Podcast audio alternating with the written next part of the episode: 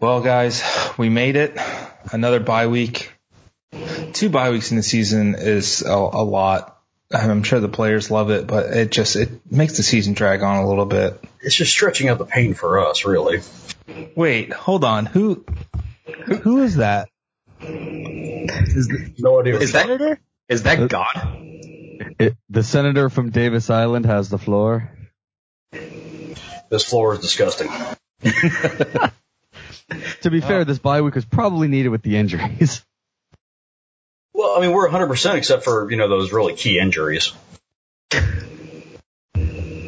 Yeah. Well, welcome to the Bulluminati podcast presented by Matrix Hormones.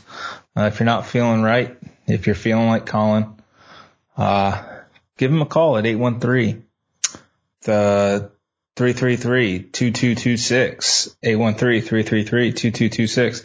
Uh, you know, if you're not feeling right, if you, you know, you get to the middle of part of your day and you just feel like you're dragging ass and not really, you know, up to your standards of what you used to feel like, give them a call. They can, you know, see what's going on and try to help you balance out and make you feel like your old self again. I think that's kind of, uh, Wait, do, you know, do hormones fix bad haircuts? uh, sometimes, but not all the time. For sure. All right, guys. Listen, we we got a jam packed show. Jam packed. We're gonna we're gonna try to do this uh, on time. I'm gonna set a timer. Okay. We'll see how this works. Okay, Godfrey. Right. points too. Yeah. All right. So 15 minutes. We're going to talk about football for 15 minutes. And then this is a USF basketball, men's and women's basketball podcast for the rest of the show. All right. Starting. Got it. Now. All right. So Bulls come off their bye week after a I, probably the the most dominating win we've seen uh, against a Division One opponent in two years, by, under Charlie Strong. Um, they just they manhandled East Carolina the entire way. I mean, my lord, you know, outside of that opening kickoff and then the, that final uh, touchdown at the end there, it just they could not do anything. Holton uh, Ahlers could not complete a pass, and then you see him against uh, was it, UC, was it UCF last week? Cincinnati. Cincinnati. Oh my God, Cincinnati. Yeah. My God. Yeah. Um, shootout. You you never think you get in a shootout with uh, East Carolina, but there they were. Uh, it just completely dominating performance all around. Really impressed by that. Um, quickly, was there anything that you guys wanted to talk about about that game before we move on to Temple? Um, Seth, bring up a little bit that we talked about during the film room for those who haven't watched. But as a plug, make sure you watch that film room. That was, if you haven't watched any of them, that was probably the most in-depth and more interesting one to see the progression from uh, the lines, the quarterback play, etc. All right. So one thing, just not not necessarily from that game, but after that game, as I'm doing kind of research for the next week, where do you think USF ranks in yards per rush nationally? They probably got to be in like the top 30 now, just based off of the last couple games. I mean, they just keep on getting chunk runs. They're 37th now in yards per rush, and then um, uh, on one site that takes out that changes the sack, uh, takes the sack yards out of it. They're 10th in yards per rush once sacks are taken out of the rushing total. So I thought that was interesting with how bad the offensive line started, and you can kind of see it in the last game that they're really starting to kind of figure out what the guys are comfortable with, what they're good at, and the guys are starting to get more comfortable with the scheme and you're seeing them able to run the ball. And um, the the passing game, it's kind of they've been able to use it enough um, when they're able to run the ball and just kind of supplement it. I don't know. Uh, I think they probably could have done more against ECU. It seemed like they could have, uh, but they kind of held back because um, they just got up so big. So it'll be interesting to see if the the passing game can kind of catch up with, but the running game seems to be kind of uh, taking the lead here. So you're saying coach, sorry, interim coach, uh, uh, assistant, uh, uh, sorry, uh, offensive coordinator Kerwin Bell has figured it out finally. I think I think he's kind of comfortable with his personnel, and that the personnel's kind of getting more comfortable with what he wants to do. So it's kind of there was kind of a feeling out process. I think the first few games, and now they're kind of both on the same page, probably for the first time all year in the last few weeks, and every week they seem to get a little bit better at uh, what they want to do. They're still not quite there in all aspects, but I thought last week's performance was was really really good to see going into this tough four game stretch coming up. Well, it, it could have come at a, a, a good time. This is the best time it could have actually worked itself out because this is going to be a rough ass couple weeks. Yep, absolutely. Uh, you know, they start with Temple on Thursday. Uh, Temple's been a bit up and down. Um, I think that's probably putting it kindly, uh, this year. They're five and three, two and two in the American. And, uh, you know, they, they've kind of beaten the bad teams and then got kind of walloped by the, the, the good teams. Um, almost like USF. Uh, it, you know, they, they kept UCF close, uh, in the first half and then UCF just kind of blew it open in the third quarter, which has been kind of their MO for the last few weeks. You know, the, the teams will play UCF close and then just they'll third quarter adjustments and they'll kind of, you know, take the game away. Um, you know, Seth, in your, you know, research for this game, what have you seen from Temple? I know they use two quarterbacks. Uh, you know, one's more of a runner, but can still kind of throw the ball a little bit. What what's kind of sticks out uh, for you uh, with their offense?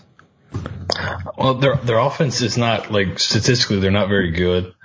Um, they are they rank below USF in yards per play. Uh, they're rushing the ball for about three three and a half yards a rush, which is pretty low nationally. They're doing all right passing the ball. They've got some pretty good uh, receivers. Number one's a really good player. They try to get him the ball a lot. Um, scheme wise, I think they want to be run first and kind of set things up off that. Um, the whole temple tough mantra, they're, you know, trying to kind of, um, keep that going. Uh, but it, it, they appear to be kind of a zone run team. They'll use some window dressing with uh, jet motion and jet sweep type stuff, but and then take shots down the field, try to get in their big receiver isolated. But I don't. Their offense has just been not not great, and those numbers don't really bear out them having a really good offense. It's it's defensively where they really kind of uh, excel, and when uh, the you, the only I think the only big game they've won this year is kind of that Memphis game, and that's because they were plus two in turnovers in that game. They're not really a real high turnover team. They, they actually minus three for the year. Um, but in the Memphis game, they were plus two, and that kind of helped them spring them to that upset. I was about to say, offensively, aside from their first game against Bucknell, they have not scored more than 20 points in a game, except for that Memphis game. Uh, they scored 30 points in that Memphis game. Um, offensively, it doesn't look like much from them, just across the board. No, they have they have some they have some good uh, some pretty decent skill players, especially outside. Number one is a really good player. Um, he's kind of made plays against everybody they played against, but if you can take him away, which I'd imagine uh, he may get followed everywhere he goes by KJ Sails. if you can take that guy away, you can kind of limit some of their passing game. They do have some other guys that aren't bad, but he's kind of the big play guy that'll, you know, make a catch in traffic, stiff arm a dude and run for, I think it, it might have been against UCF. He made a catch in traffic, stiff arm the guy, and it was an 80 yard touchdown really quickly. So he's the guy you got to watch out for when they're on offense. But like I said, their defense is what's going to keep them in most games. Yeah. Yep, uh, I think that's kind of where USF's offense is going to have to shine and kind of control uh, the the game, uh, so to speak, especially you know with that rushing attack with Jordan Cronkrite, Trevon Bell, and or Trevon Sands. Jeez, Louise, man, that's it's it's been a long Monday already. Um, you know, with Jaquez Evans kind of his status in doubt, we saw some of that Wildcat featured uh, with him. I think he what six carries for 99 yards. Broke off a 53 yarder and a 39 yard touchdown run. Um, showed some speed that's been sorely missing in this offense. It's, it, you know, I think he's still kind of a game time decision. Um, I think he definitely got his bell rung. Um, and you know, Charlie Charlie Strong started the press conference saying, "Oh yeah, we're healthy. You know, this bye week was really good. We're we're a very healthy team." And then Uh, he gets asked a more specific, so that means Jacquez Evans is, is cleared to play. Uh, we haven't made that decision yet. So it's like, uh, so, I mean, how, And- and he how really healthy didn't- is he really everyone? Didn't want to give that one up either. He was, yeah, he's tough. He'll be all right. And then it finally was, asked, is he going to play? Ah, we haven't decided that yet. it was really, he was really trying to hold it, hold it close to the vest there, but His body's ready. His mind not that might not be. Well, with the concussion-like symptoms, it could be, you know, bo- your body is ready but not cleared to play. I, I never really quite. I know that they take care about they take care of that a little more so than you know if you had like a shoulder injury. Are you trying to say that your mind is telling you no, but your body is telling you yes? Yes, yes. okay, so here's a question. All right, uh, do we see Johnny Ford this week? Uh, Uh, is that how many weeks? it's been, it's been a while. Um, I don't think so. No, I'm, I'm going to venture with a with a hard no, and we'll probably see him against who do we play second to last? Memphis. Yeah. I think we'll see him Memphis. I, I don't think he'll play next week, but Uh, yeah, I think that's kind of where we're headed there. Um, it's, uh, I mean, Charlie was kind of vague when he when I talked to him last week about it. He didn't want to give every, anything up, and he said, you know, he'll still get his shot, but when that shot's going to be is uh, still up for debate. Um, And they they haven't taken him off the depth chart the whole time, have they? Because I think that's one reason people are because he's on the depth chart. It's still listed as second, but I don't think they've ever taken him off, if I recall correctly. uh, he's I think he's been there every week. yeah, I'm pretty sure he has. Yeah. So I, I wouldn't really read too much into it, and you know, those depth charts are uh, spotty at best. I love Hard that. subject to change. There's so much factual information there. You never know. You it might be a surprise, like, oh hey, look who's suiting up. Also, look, maybe they're gonna wear black uniforms this week. Who knows? They have to this week. If if they do it against Cincinnati, I'm going to be pissed. It just it's, it's your only guaranteed night game, so that's just kind of where I I figured they'd place it. If they're gonna do them at all, maybe they just don't do them at all. Or maybe the secret fourth uniform finally comes out this week. The one no one knows about. Give me the slime. I was gonna say slime. That that's for Warren I Fulton. Oh god.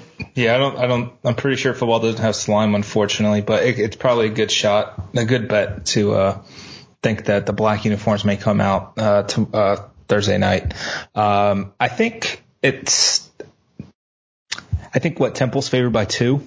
Uh, I would probably take USF in this game. Uh, I think we've seen some improvement over the last couple of weeks. Granted, it is ECU, but then you see what they did against Cincinnati. You're like, well, maybe, maybe.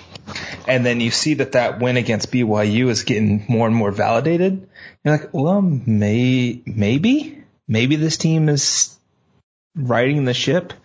Um, I mean, Yeah. the, the losses are all now top 25 teams outside of Georgia Tech. It's and it's very possible, like you predicted in the beginning, that the Kerwin offense takes a little bit to get to get rolling. But I mean, we saw in the film room the offensive line looks like. I mean, everyone looks way more comfortable in what they're doing. They have a plan. Everyone's more confident in what they're doing. Even Jordan looked better. I mean, if everybody's healthy, you never know. But you know, again, you never know. Correct. And I think it's trying to string these games, you know, together and be effective, uh, you know, back to back weeks, so to speak, that it has not happened for USF yet. And I think this may be the kind of prove it week. Like if, you know, if they put up 40 points, 35 points and the offense kind of clicks and they can, you know, they win it. I think this defense can shut down the offense, the Temple offense pretty effectively. I think this defense is playing pretty lights out. Um, you know, given their competition and the, the, uh, bad luck that they've been handed. Um, you know, a couple of poor offensive drives against, uh, Navy and you just, you know, you keep getting put back onto the field after three plays and it kind of wears you out, especially against a triple. And you saw that what it was going into the fourth quarter. It was what 20, 21, 3, 21, 10 or something, 21, 3. And the defense kept them in the game, and then you see them just kind of clamp down on ECU. They don't. They only score an offensive touchdown in garbage time. They force what two red zone turnovers. That's that's key. A key. A, the critical fourth. The fourth and goal stop. Um, with some luck, because the guy dropped a wide open pass, but that's what you kind of need. You need play solidly, and then you you know catch a break here and there. That's what they did. Patrick Macon with the the strip and uh, recovery just those kind of plays. If you can kind of string them together multiple games, you'll, uh, you may see yourself staring at, you know, five and four, six and four. It, I don't know, maybe six and five going into UCF because I, I, don't trust Memphis still. I, I, I mean, they, they did their job against SMU, but I, I really don't trust Mike Norvell. You, like, you can't make me trust him until he, he does it against, you know, in a, in a critical game. Um, you know, against UCF last year, he blew two at least 14 point leads at halftime and scored, I think, a combined three points in the second half of both games. Do it when it matters, Mike. All right. Do it when it matters. And all right. I mean, huge benefit. You don't leave the state of Florida anymore. Three of the four are at home. Uh, it, it's, it, it's unfortunate that the way, uh, the, the season settled in because this ending is like the absolute perfect perfect ending you want as USF. You don't have to go to any cold climates. You don't have to go away for an entire month to close the season. This is really really good. Even though your hardest games are at the end, at least now you're seeing the progression. Maybe there's comfort.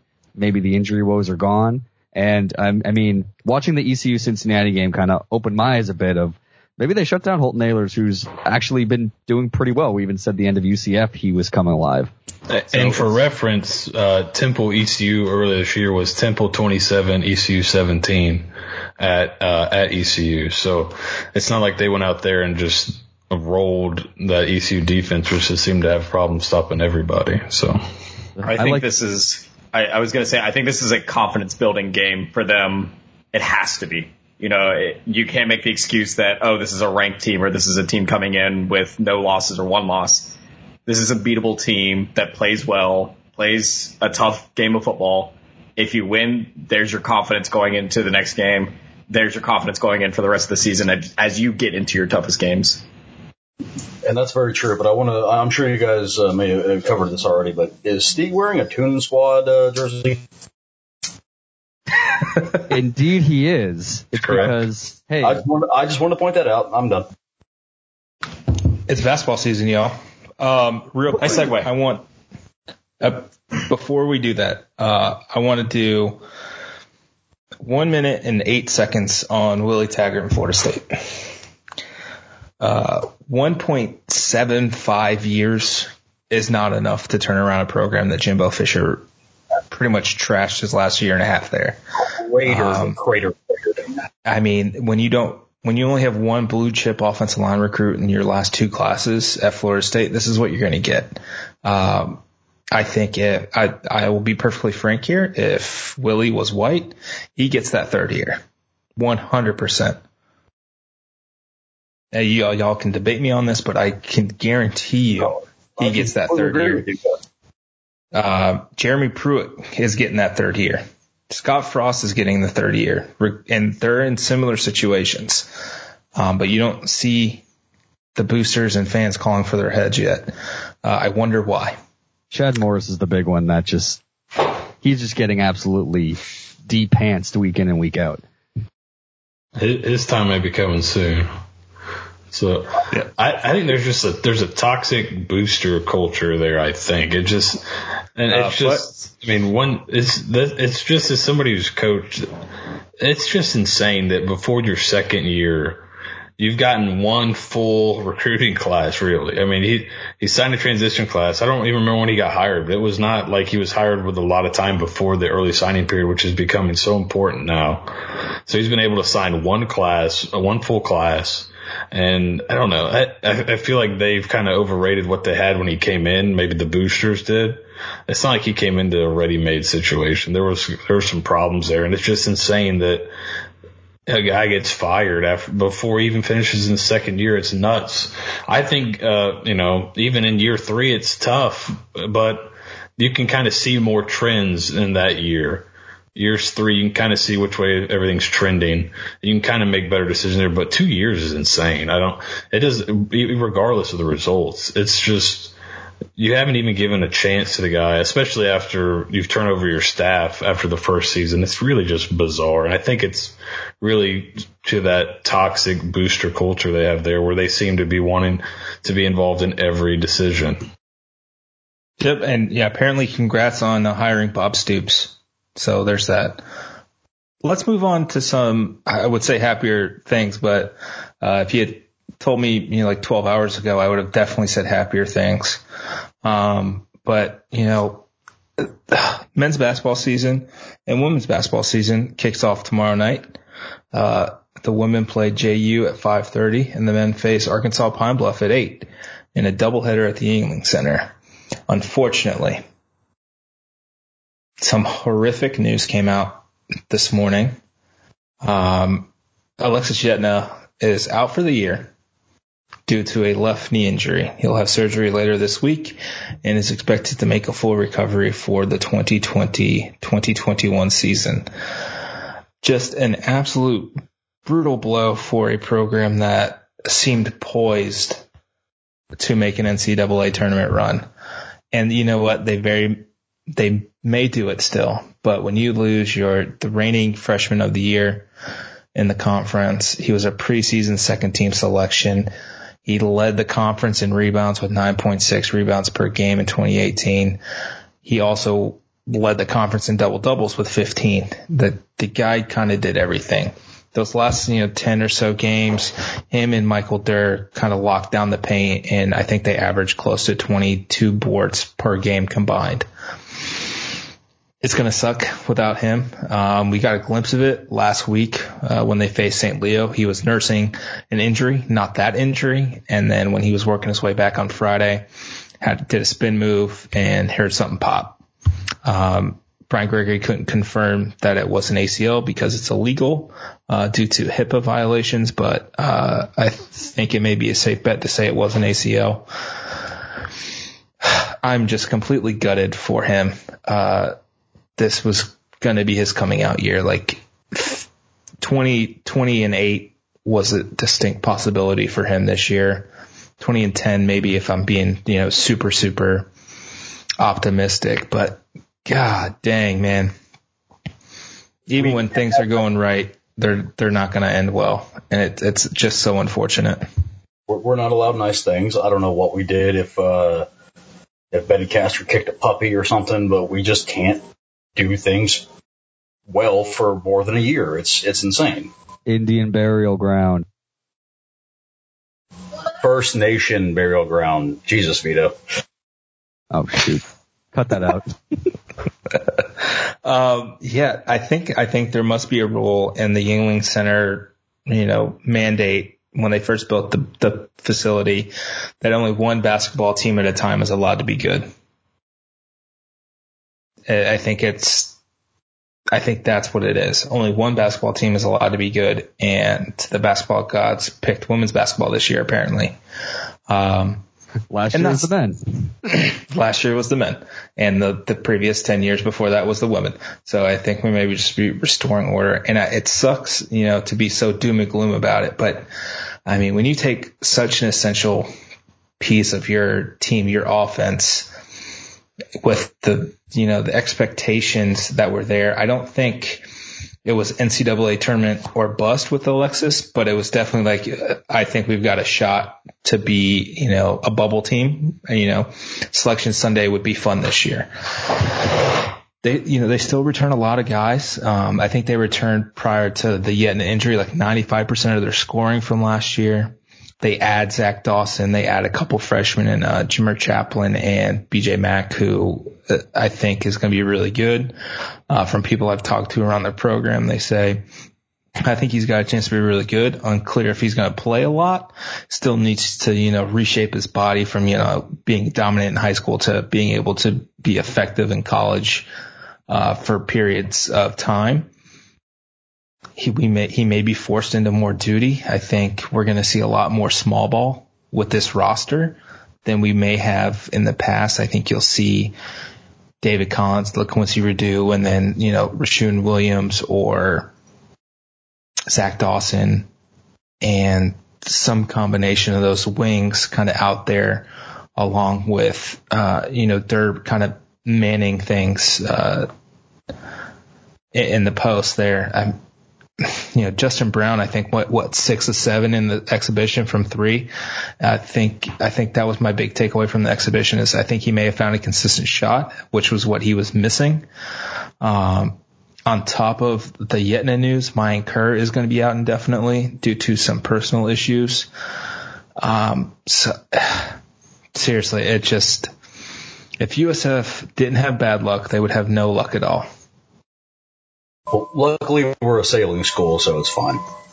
Thank God we're a sailing school. Shout out to Allison Jolly for uh, making to the Hall of Fame for uh, sailing. Um, good for her. I think that happens this weekend or it happened last weekend.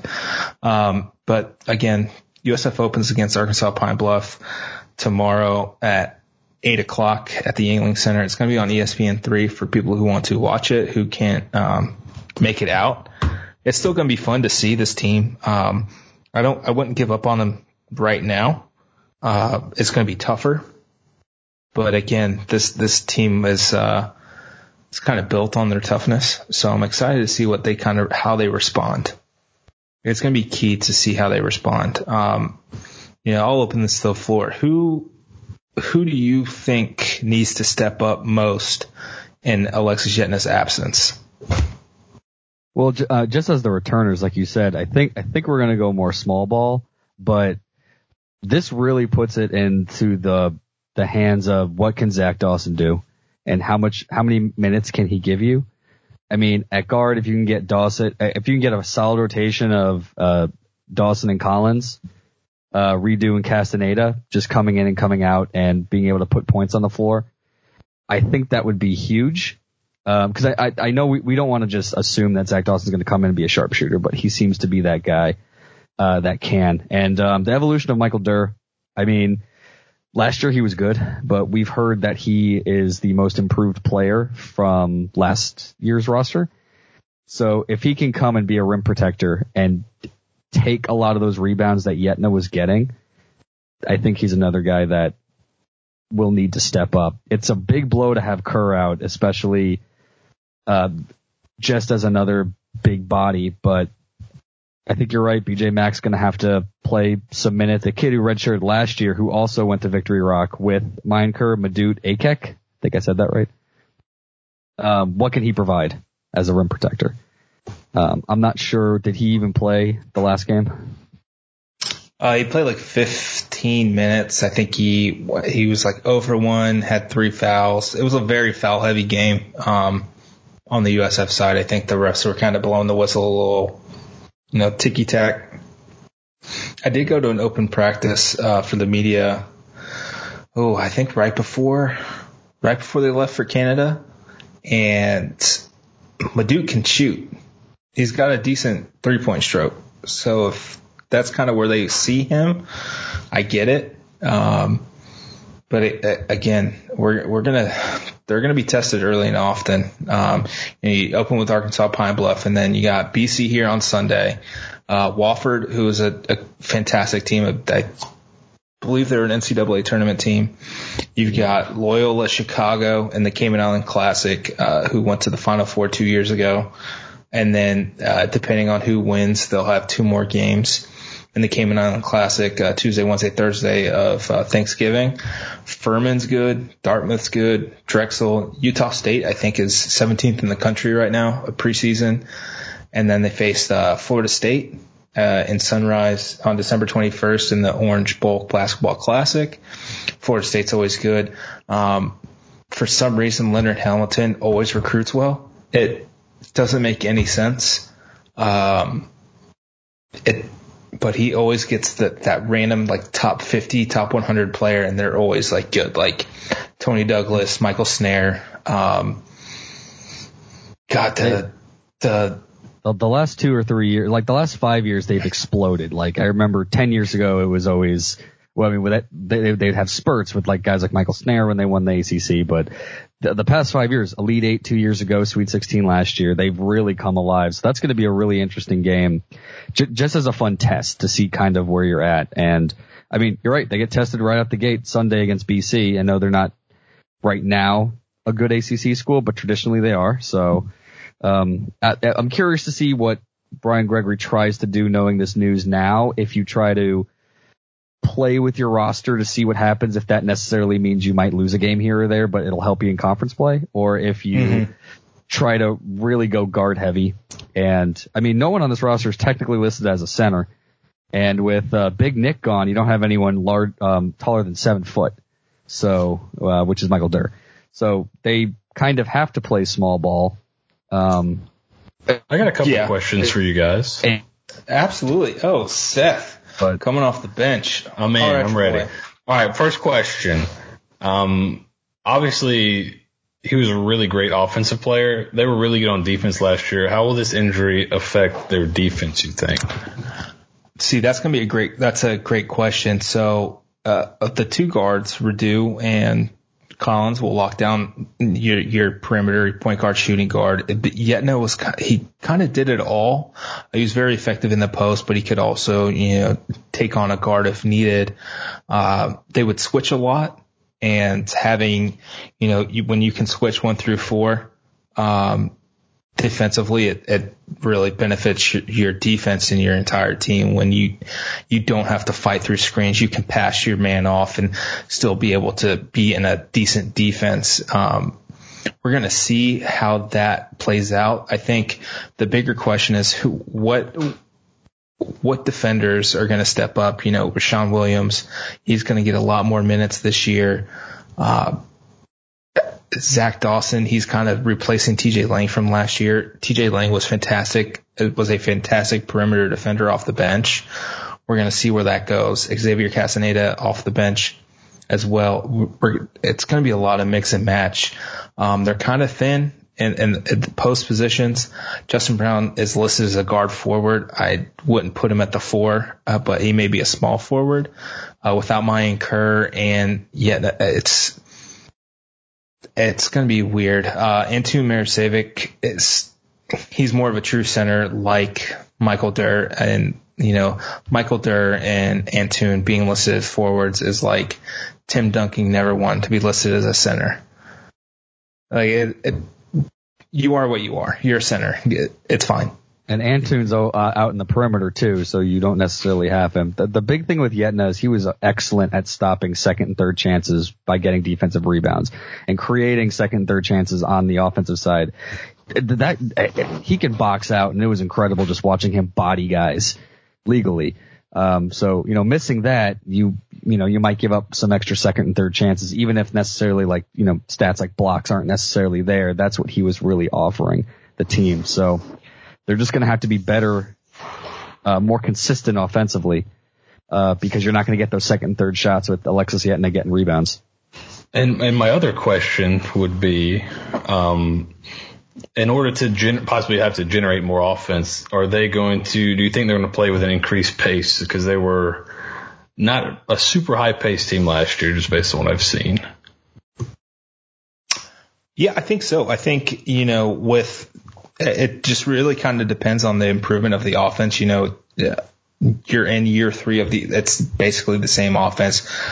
You know, everyone's been in the, in this offense for at least a year, um, outside of the two freshmen. So I think when you can play with speed and when your defenders can create, you know, steals, turnovers, grab the rebounds and push the ball, you'll see it more. Um, they were not afraid to chuck up threes on uh, last week, and they weren't afraid to do it last year. Um, I think the difference is I think more may go in this year, which may speed up the offense a little bit. Um, but uh, pace, I don't, I don't think it, it goes up dramatically. Um, but you could see a lot more movement in the half court, uh, trying to, you know, get guys open like David Collins, LaQuincy Rideau your shooters open more often than trying to, you know, go high post to Yetna, download a dirt to kick it back out for a three. You may see more movement. Um, around, you know, the, the, the, four guys that are not Michael Durr. Um, a lot of motion offense. I think we'll, we'll see a little bit more. It'll, it'll be definitely interesting. I'm, I'm worried about the defensive end, especially those rebounds. And I can't tell you how many offensive rebounds this guy was a, was responsible for. Like it, it I think he may change that aspect, like as Vito said, the second chance points um, created and defended, um, as you could say, uh, from Yetna, uh, second to none in the conference and, you know, top half of the nation.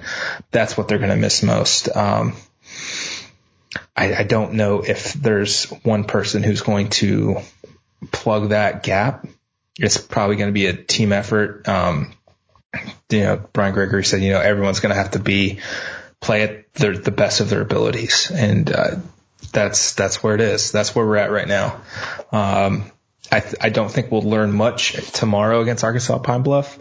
Uh, but, you know, I think by the middle of next week or, you know, the, by Thanksgiving, I think we'll kind of see where this offense is and where the, the, where the team fits in and what the pieces are doing, uh, when you start playing the Utah, uh, Utah states of the world you know, better competition, you'll kind of see who, you know, your eight man rotation truly is.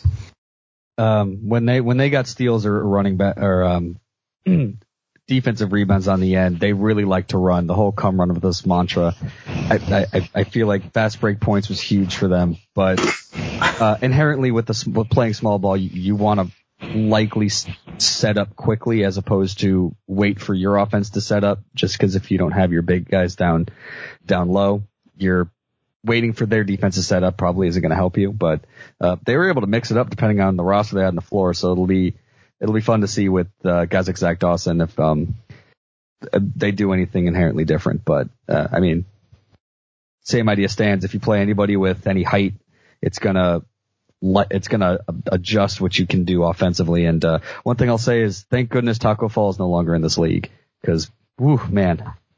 Oh, bro, that would have sucked. Um, just some, you know, quick, uh, key dates for the conference play. Conference play starts January 1 at SMU. Uh, you play UConn January 4th. Uh, you get to see James Wiseman and Penny Hardaway January 12th inside the Yuengling Center. Um, the first War on I-4 game is January 18th. It's a Saturday at UCF. Um, January 26th at Houston. Um, the 29th at Tulane. Um, I think I mean, road trip. I'm down. Road trip. I mean, Ron um, Hunter's probably going to turn around that program pretty quickly, just based off of the New Orleans voodoo that they have there. Oh, absolutely. I think, you know, they were picked last and he was like, I guarantee you we're not finishing last this year. And I believe him. Um, the home game for the War on I-4 is February 1st. And then you get your return game at Memphis February 8th. Uh, you finish the season at home again uh, versus Cincinnati March 3rd, and then uh, March 7th uh, versus SMU. So you start conference play at SMU, you finish it at at SMU or versus SMU, excuse me. So you know today's news sucked, but you know Monday's news sucked. There's still 30 something games left. If this team can you know, figure out a way to go nine and four, 10 and three, eight and five in, conf- in non-conference play and figure out their rotation and their skill sets heading into conference play. This could still be a special season. And, uh, the NIT is not a failure. Okay. Even if they don't make a tournament this year, CBI or whatever, I, I don't, I don't think Michael Kelly would want to spend the money to go back to the CBI. I think it's it, it, it may be NIT or bust, not NCAA tournament or bust. Um, but it, the NIT is a, still a very achievable, achievable goal. Hmm. Okay, absolutely. Um, you know, if if they can play, you know, if they beat, if they can beat Memphis, uh, this, this conference is loaded with talented teams. If you can just get your net rating on the positive end, uh, heading into conference play, if you beat, you know, Wofford, Utah, Utah State, if you play close against Florida State, you can kind of build your net rating and that's good. And we'll see it where the chips fall. But again, it's, NIT is, uh, is still a very, good move for this program um, moving forward. Let's transition to a team where I think this year it is second weekend of the NCAA tournament or bust. Women's basketball, they've they had the season from hell last year. Literally everyone and their sister and their brother and their mother was hurt. I think I got to one game. I, you probably did. Honest to God, you probably did. But they return uh, some top notch players. And again, Jose Fernandez recruited his ass off and got some fantastic, fantastic pieces. Uh, you still got Anna Pedazic, um, Sydney Harvey, Elisa Pinzan, um, Luis Septe, uh, Shea Leverett, Tamara Henshaw, and uh, Beatrice Jordal, who was fantastic in the, you know, six or eight games that she played before she broke her leg. There's a core there that is fantastic. I think I would put those post players of Jordal, Henshaw, and Shea Leverett uh, up against almost anyone um, in the conference.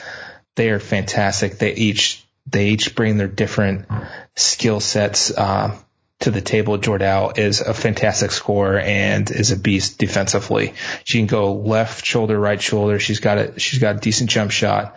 Uh, she's she's special, and I can't wait to see her continue to blossom. Tamara Henshaw is a beast down low. Uh, fun fact: she dates one of uh, one of a guy who the person she dates, his brother, is on the MTV show. Um, how far is tattoo far or whatever? I don't, have you guys ever heard of that show? Never It's heard like- of it. Snooki, Snooki hosts it, and he's a tattoo artist. He was on uh, um, the show with the Dave Navarro Tattoo Inc. or whatever. He was on that. I knew him like ten years ago. It's so weird that uh, she dates uh, this f- person's family member. is crazy. It's small world. Uh, Shay Leverett. Love her uh, because every time she blocks someone's shot, she goes, "Get that shit out of here," and it is fantastic. It's audible too. It's she's It is- very loud with it. it is the best thing going right now. And then tr- the transfers and freshmen that she uh, that Jose brought in, Maria Alvarez. I, I think almost the entire roster played internationally this year. Um, Sydney Harvey played uh, the three on three ball with. Uh, I think they teamed up with the people from U- a couple girls from UConn. Uh, Maria played. Um, Pazan played. Uh, it's going to be a lot of fun. Um, there's a couple. Uh, Kristyna Brabencova, I believe, is the the the sharpshooter. Uh, I've if I'm not a, mistaken. I've got a name that we're going to hear a lot of this year. I feel like uh, the JUCO transfer that we got from Oklahoma something. Uh, Beth Oh. Mununga. yeah, Mununga. I think. Mununga. Yeah, I think we're. I think we're she is going to just light it up this year.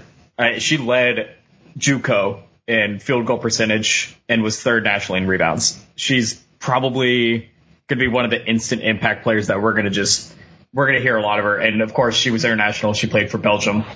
So I think we have almost the entirety of Europe conquered at this point, uh, as far as uh, major women's basketball programs. Mm-hmm. Uh, I mean, Denmark, Belgium, Italy, and Croatia. and Croatia. The only thing Greece. I think the only thing we're missing is France. But other than that, I mean, this is this is a star-studded international roster that's just going to. I, I said it in Slack. UConn got dealt a, an unfavorable hand. One of their top transfers uh, was deemed ineligible this upcoming year. I think this is the year they beat UConn. I think this is the That'd year. be, that'd be this is the year. fantastic. It- It's it's poetic. It has to happen this year. I'll give you this. Uh, you mentioned all the international flavor. If I told you there, are, oh, what would you say the over under is on American players on the roster? If I set the line at three and a half, would you go over or under? I mean, I have the roster pulled in front of me, so I'm, I already know it. But we'll go with we'll go with Vito's answer. Uh, without, uh, I would honestly say over there, uh, knowing that some of the, uh, some of the players who are quote unquote international, uh, played over here at either JUCO or, uh, high school or somewhere else, but Yep. have internet who were born internationally. But I would have said over over three and a half. It, the answer is four. Yeah. Four American players, uh, uh, quote unquote American. I, I, I mean, Maria Alvarez played at uh, Miami Country Day School, which is at like a kind of a powerhouse athletic wise. Um, she's from uh, Bell Harbor, Florida, and then you got Sydney Harbor from Nashville. Um, Shay Leverett from Georgia, Tamara Henshaw from Palm Coast, and that's it. Well, a lot of international flavor. International night's gonna be fun this year. Yep, and you Oh. know it's it's it's funny. UConn kind of went that route as well. They they went overseas. Um, they you know I think Gino kept getting mad at Jose for stealing all the top international talent. So now Gino's had to go over there and kind of put his uh, foot down in that area. And I'll never forgive Gino for voting um, trash zone uh, second in the conference this year. Um, because you can't vote for your own team. So everyone voted for UConn except him, and then he picked UCF. Um, so we'll see. Uh, let's do some quick uh, key dates uh, for women's basketball. Uh, I mean, Jose always schedules tough, and uh, no exception against uh, tomorrow. They open versus Jacksonville at 5:30, and then on Friday they play Texas. Uh, next Friday they play VCU. They get Baylor at Baylor. Um, I think the last time they played Baylor, I think they beat them on a last second shot. I think I think it was Courtney Williams who beat them on a last second shot, if I'm not mistaken. Um, I know everyone who's listening is probably going to correct me. Um, Notre Dame. Tell me if you've heard some of these really good, you know, Final Four, you know, national championship winning teams. Uh, so you got Notre Dame, uh, Mississippi State, uh, UCF, uh, conference play starts, uh, January 5th versus Cincinnati. Um, first UCF game is at home, uh, January 19th. Um, let's see. First UConn game is February 16th at the Yuengling Center. Um, and then the, the game against UCF at in Oviedo is February 19th. And then they close the season at UConn on March 2nd. Um, having them play each other the last game of the season is always stupid. I know it's a big ratings thing because it's big Monday, big Monday, big Monday before the conference tournament, but it's so dumb because they're going to play each other four days later. It's, it's super annoying. Yeah. Um, you know, this team, this is the only team in the country that gets penalized for playing UConn three times, and I cannot wait for next season. Because these teams are trash as hell. UCF lost seven of their top eight scorers. Um, they were all seniors. Like they're going to be trash as shit, and I can't wait to see it. Um, that you know, it, it's USF, UConn, and everyone else in this conference, and I can't wait to see this roster just decimate this entire conference. Um, it, it's a very tough out of out of conference schedule. Jose does it on purpose so that they're ready for conference play because you got to play UConn, you got to play one of the top teams in the country. So why not schedule three of the four final four final four teams? It's why not? It's easy. It's how you toughen him up. It, he will never shy away from that. Um, it's been his his mo for since he's been here, and it's not going to change anytime soon. I'm excited for it. Um, this season's going to be a lot of fun. It's unfortunate that Yetna got hurt, but again, both teams are still going to be a lot of fun to watch. This men's team is, I mean, I can't. If you if you don't know by now, this team, this men's team is going to fight for everything that they're going to get this year. They're not just going to roll over. This is a different team. This is a different USF program under Brian Gregory. This team is going to compete night in, night out. Even when they don't have their best stuff uh, last year, they still competed and kept games close. They were 2 0 without Yetna last year when he had his hamstring injury. I small sample sizes and all, but this team has competed and won without Yetna before. It's going to suck, but I think they can do it again. Final thoughts on men's or women's basketball. It's open to the floor. Go. One uh, one question I have: Do we think that uh, with UConn leaving for the Big East, that Jose and Gino figure out a way to keep that as a non-conference game? 100%. No question. Do you, think it would like alternate home and home, or do do a fun little neutral site? That's a fantastic question. It, it, they probably go home and home um, because of all the old people that live in Florida for UConn. Um, Oh yeah. They probably keep it home and home for sure. I know we said second round or bust. Do you think they finally are able to do it? Uh, it depends if they have to go to Tallahassee or not. If they if they can leave the state of Florida, or if, by God, if they get to host, that'd be fantastic. But if they go out west or like in the in the Midwest or whatever, they've got a decent shot. Um, it really depends on the seedings and how this team performs. I mean, lots of expectations for this roster. I think Jose has a lot of expectations for this roster just because everyone's back, finally healthy, and the people that he brought in are so damn good. We're gonna we're gonna see some magic. I'm pissed. Uh, I get off work at 5:30, so I'm gonna miss like the first half getting over to the Yuengling Center. But I cannot wait to see this team in person. Um, it's gonna be exciting. Come out. Season tickets are still cheap as hell. You can get them. They've got box seats. I mean, even if you don't go through USF, StubHub is pretty cheap and you get great seats for the price. So, um, do that as well if you're balling on a budget.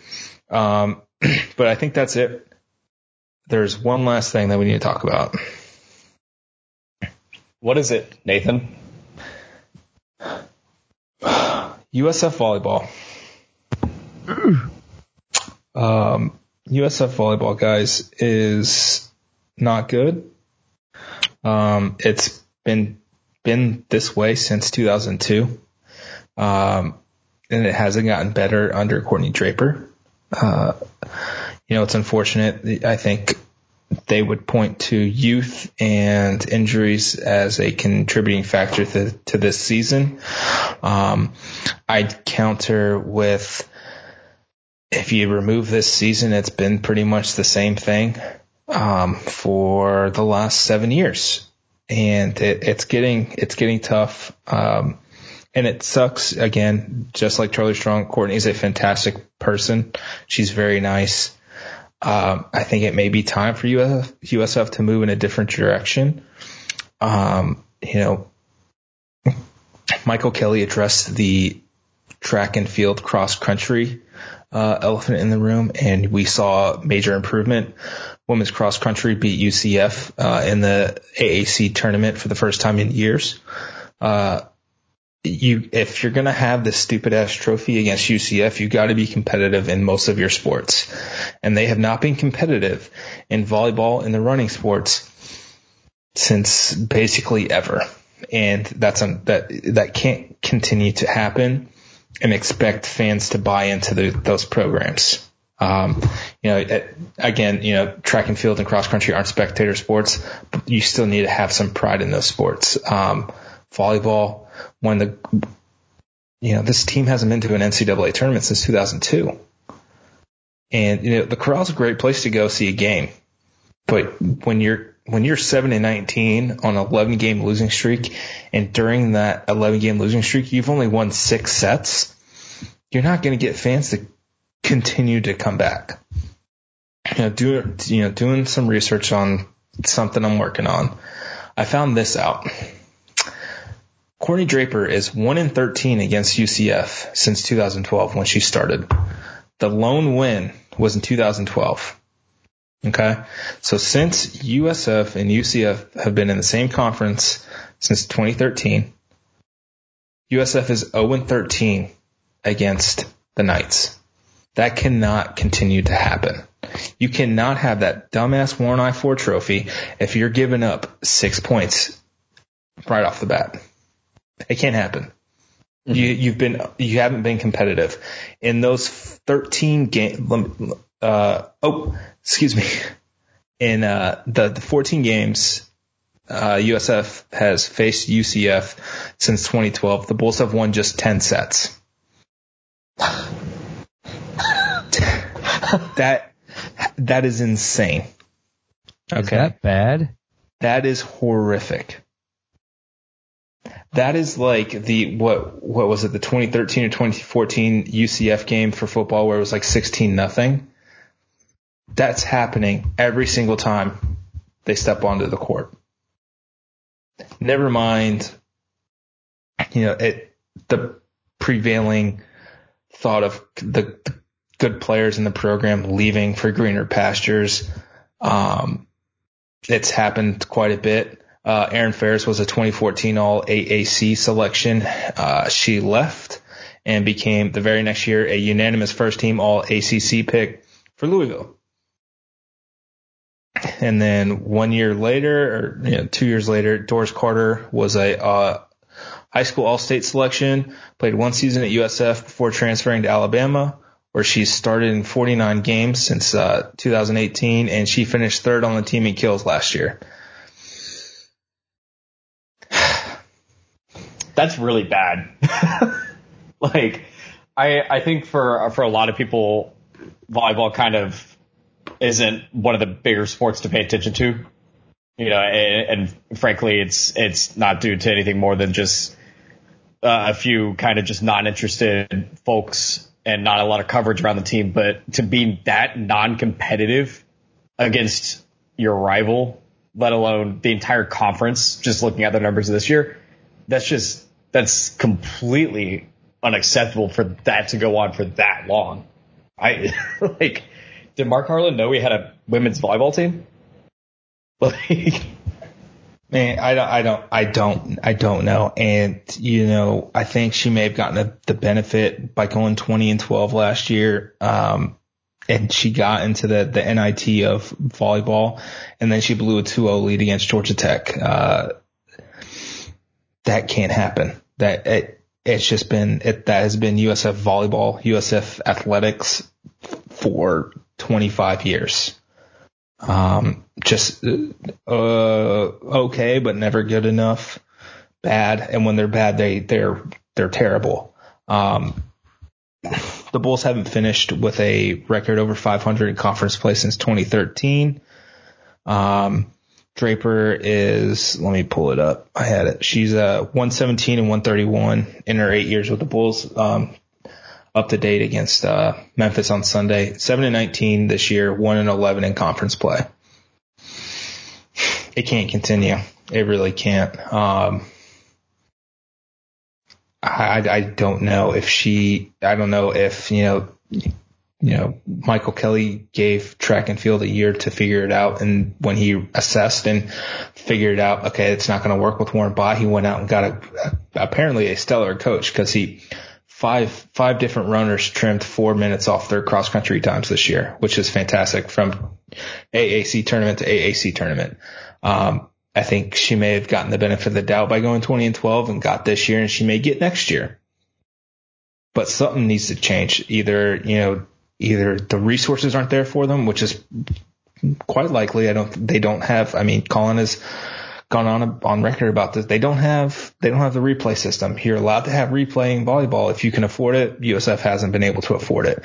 Um, this blog, this here blog has raised thousands of dollars for USF volleyball over the years through Colin, who's you know he's 100% in the back for women's volleyball. Uh, I we make no bones about it. You know, we all have our teams that we're kind of in the, on the take for, I guess. Um, in, internally, uh, and it, that's okay. But uh, when when something is this bad, we still have to report it, and that's kind of what we do.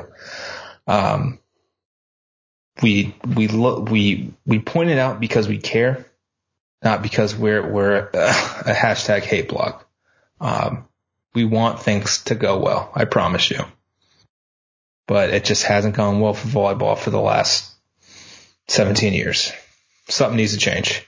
And on that happy, happy note, I think we're done here, folks.